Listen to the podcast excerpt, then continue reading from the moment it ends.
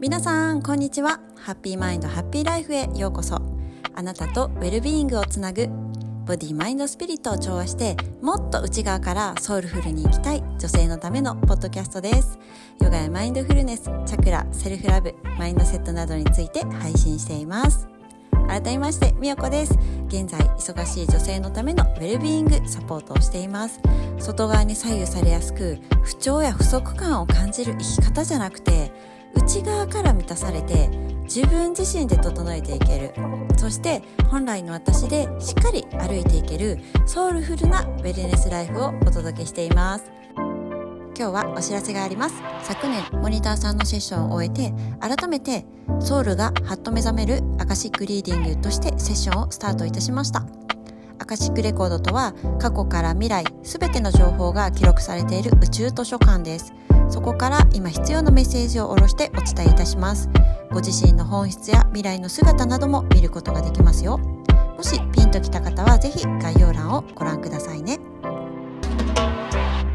今日も聞いてくださって本当にありがとうございます。皆さん1ヶ月ぶりになりましたがいかがお過ごしでしょうか？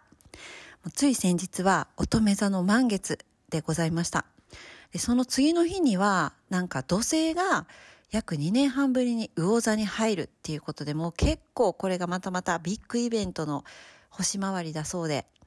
かなりなんかもう時代の境目時代が変わるっていうタイミングの今エネルギーになっています。なのでご体調とかあと精神的にもいろんなアップダウンがある方とかもいらっしゃると思うんだけれど本当に本当に今は特に自分自身をご自愛していただいてゆっくりする時間を少しでも作っていただきたいなって思ってます。で私はなんか本当今年に入って無償に先生術に興味が湧いていてそれ以前から興味はあったんだけれどなんか動画を見たりブログを読んだりとかしていたけれども、まあ、今年に入って特にそれが加速している感じで最近は自分のホロスコープを暇な時間にじっくり見ている っていう時間だったりとかあとは星の動画を見たりとかすることが多い今日この頃でございます。でなんか長女も月とか星とか宇宙に結構興味が湧いていてなんか最近は大きい図鑑を見ながらあこれがこの星座とかあなんでこの太陽ってこんなの形なの？とかこんなに赤いの？とかまあ本当に子どもの視点から質問されることも多くなってきています。でね漫画も好きでよく見ているんだけれど、えー、ちょっと前まではプリキュアを見ていたりあと最近は懐かしのセーラームーンをあの YouTube で Amazon プライムかな？で見たりしているんですよね娘が。それもねあの面白いなと思ったんがどっちも宇宙とか惑星がテーマになっている漫画なんですよ。こうやってだから漫画を見ながら好きっていうのも広がっていってくれたらいいなとか言って ちょっと親的には思っています。まあ、それもねすごいねいい入り方ですよね。なんか漫画から好きになっていくとかなんか漫画でもいろんな星の惑星の名前とか出てくるからすごいいいなって思ってます。で私も娘と一緒にセーラームーンを約30年ぶりぐらいに見たんだけれども まあまあ面白かったです。うん、あの古いなっていう感じはあんまりしなかったんであのやっぱり人気の漫画は今見ても面白いななんて思っています。ということで今日のテーマなんだけれどソウルフルに生きるとはっていうテーマでお話ししてみようと思います。で皆さん、ソウルフルワールド見られましたか？これ2020年の映画になるし、もう見られた方って結構いらっしゃるかもしれないんですけれど、もう私もその始まった時からもずっと見たくてだから3年前から見たいなって思いつつもなんかタイミング合わなかったりとかなんかいろんな理由をつけてまだレンタルされてないしとかそういうので伸ばし伸ばしになっていたんだけれどももう本当に今年に入って無償に見たいって思ってってきてやっとディズニープラスに入ったのでやっとやっと3年越しに見れましたもうねあのー、今まで見てきた映画で一番歴代1位ぐらいの勢いで私の中で好きな映画かもしれないです。いや、本当に素敵な映画でした。で、えっと、ちょっとあらすじもお話しするので、まだ見てないなっていう方で、なんかそういうストーリーとか聞かないで見たいっていう方は、映画を見てから聞いていただきたいなと思うし、もしこのあらすじを聞いてしまっても楽しめる映画だと思っているので、私もまだまだ何回でも見たいなって思える映画なので、もしよかったら聞いてください。えー、と、まあ、ちょっとあらすじを先に言うと、ジャズピアニストを夢見るジョーっていう主人公。でも今は中学校の音楽教師をもう渋々やってるっていう感じなんですよね。で、そっからドラマが始まっていくんですけれども、そこで大チャンスが舞い込んでくるんですよ。有名なジャズシンガーと一緒にジャズクラブで演奏できるっていうもう大チャンスが訪れて、もうほんとやっとつかめるみたいな、やっと夢が叶うみたいな時に、もうなぜか マンホールに落ちて、もう瀕死死んでしまうみたいな、もうほぼ死んでいるっていう状態になってしまうんです。そっからが、ガラって映画の世界が変わっていくんですけれども、そこから魂の世界、ソウルの世界に入っていきます。えっ、ー、と、そこの死をさまよっているところでも、霊界みたいなところに行っているところで、もう死ぬ順番待ちみたいな感じのところに行くんですよね。でも、もうどうしてもこの夢を叶う直前だったから、絶対死にたくないっていうふうにもがいていると、そっから逃げることができて、ただ、なんか迷い込んでしまって、今度は展開ここから、これから人間として地球へ生まれる魂がいるところ、あとメンター先生がいる生前の世界に迷い込んでしまうんですよね。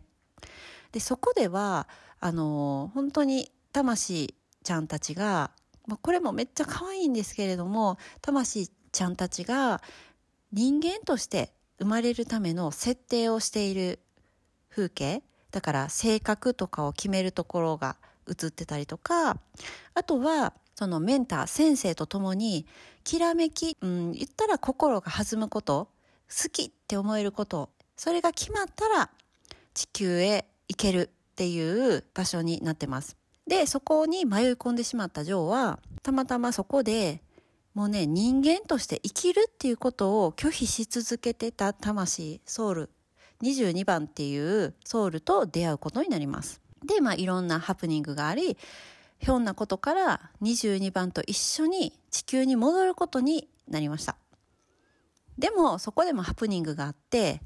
なんと22番の魂がジョーに入ってしまって、ジョーはその隣にいた猫の中に入ってしまうっていう面白いストーリー。まあ、そっからいろいろストーリーが繰り広げられていくっていうところで、その生きることっていうのを拒否していた22番は、ジョーの体に入るんですよね。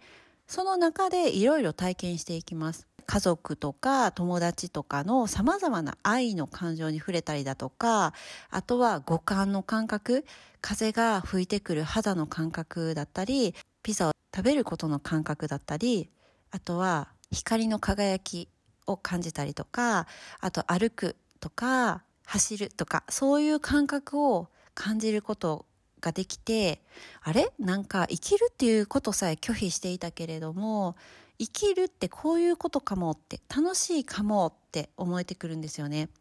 これこそが、きらめきっていうところなのかなっていうふうに感じることになってきます。でも、それは、ジョーに話したら、もう全否定されるんですよね。いやいやって、それってただ生きている中のただのルーティンや、みたいな。で、きらめきってそんな、なんか、そういう日々やってるルーティンみたいなことじゃないから、みたいなことで全否定されちゃうんですよ。ジョーにとってのジャズみたいな感じで、きらめきってもっと大きいものだよ、みたいな。なんか、そしてもっと魂が震えるようなものだよっていうことで、全否定されてしまって、もう22番は心をまた閉ざしてしまうっていう、せっかく生きるって楽しいかもって思えたんだけども、あ、そっかってやっぱり、僕って生きる価値さえないんだなって、その生まれてくる価値さえないんだなっていうことで心を閉ざしてしまうっていうことになっちゃいます。まあ、で、そっかいろいろあって、ジョーは体も取り戻すことができて念願の夢を達成することができます。有名なジャズシンガーとのライブを無事に終えて。ああ、もうこれで人生バラ色に変わる夢が達成されたから、こっからもうバラ色の人生に変わっていくっていうふうに思っていると、なんかそんなこともなかったんですよね。別にその夢っていうのは達成されたけれども、変わりなく日々は続いていくし、その次の日も同じような毎日が始まるし、みたいな感じで、そんなにバラ色で、なんかこっから人生が激変するみたいなところ、ジョーが思うような風にはならなかったんですよね。そこで改めて、やっと、あれ？僕が思っていたきらめきってどういうことなんやろうって改めて考えさせられる。まあそっから最後までのストーリーもめちゃくちゃ感動するので、もう最後までは言わないんですけれども、もう絶対これは見た方がいいって思ってます。なぜかって言ったら、なんか話を聞くだけでも、ああ、なんか面白い、深いなって思っていただけると思うんだけれど、映像で見ると、それをジョーの感覚、ジョーと、あと22番っていう主人公のその世界観をなんか体感できるあとはソウルの世界も体感できるから、もう絶対これは映像で絶対見てほしいなと思ってるんですけれども、まあそんな感じのストーリーでめちゃくちゃ最後は感動する大人泣きみたいな できる映画になっていて、大人こそ見てほしいなって思うんですけれども、そこの中でもうたくさん感動したけれど、私が響いたなっていうところがあって、その中でそのきらめきっていうところが最後、その、まあ、ジョーもね、考えさせられるっていうところもあったと思うんだけど、22番もきらめきっていうところに躊躇していて、やっぱきらめきっていうところが映画の中でのポイントにもなったし、私の中でも響いたなって思ったんだけど、その映画の中でのお話で、きらめきって目的じゃないんだよっていう言葉が出てきます。えっ、ー、と、字幕で見ると、A spark is not soul's purpose っていうセリフが出てきます。わかりやすく言ったら、なんか目的を叶えるっていうことが、きらめきなんじゃないよっていうセリフが出てくるんですよね。めっちゃ深くないですかこれ。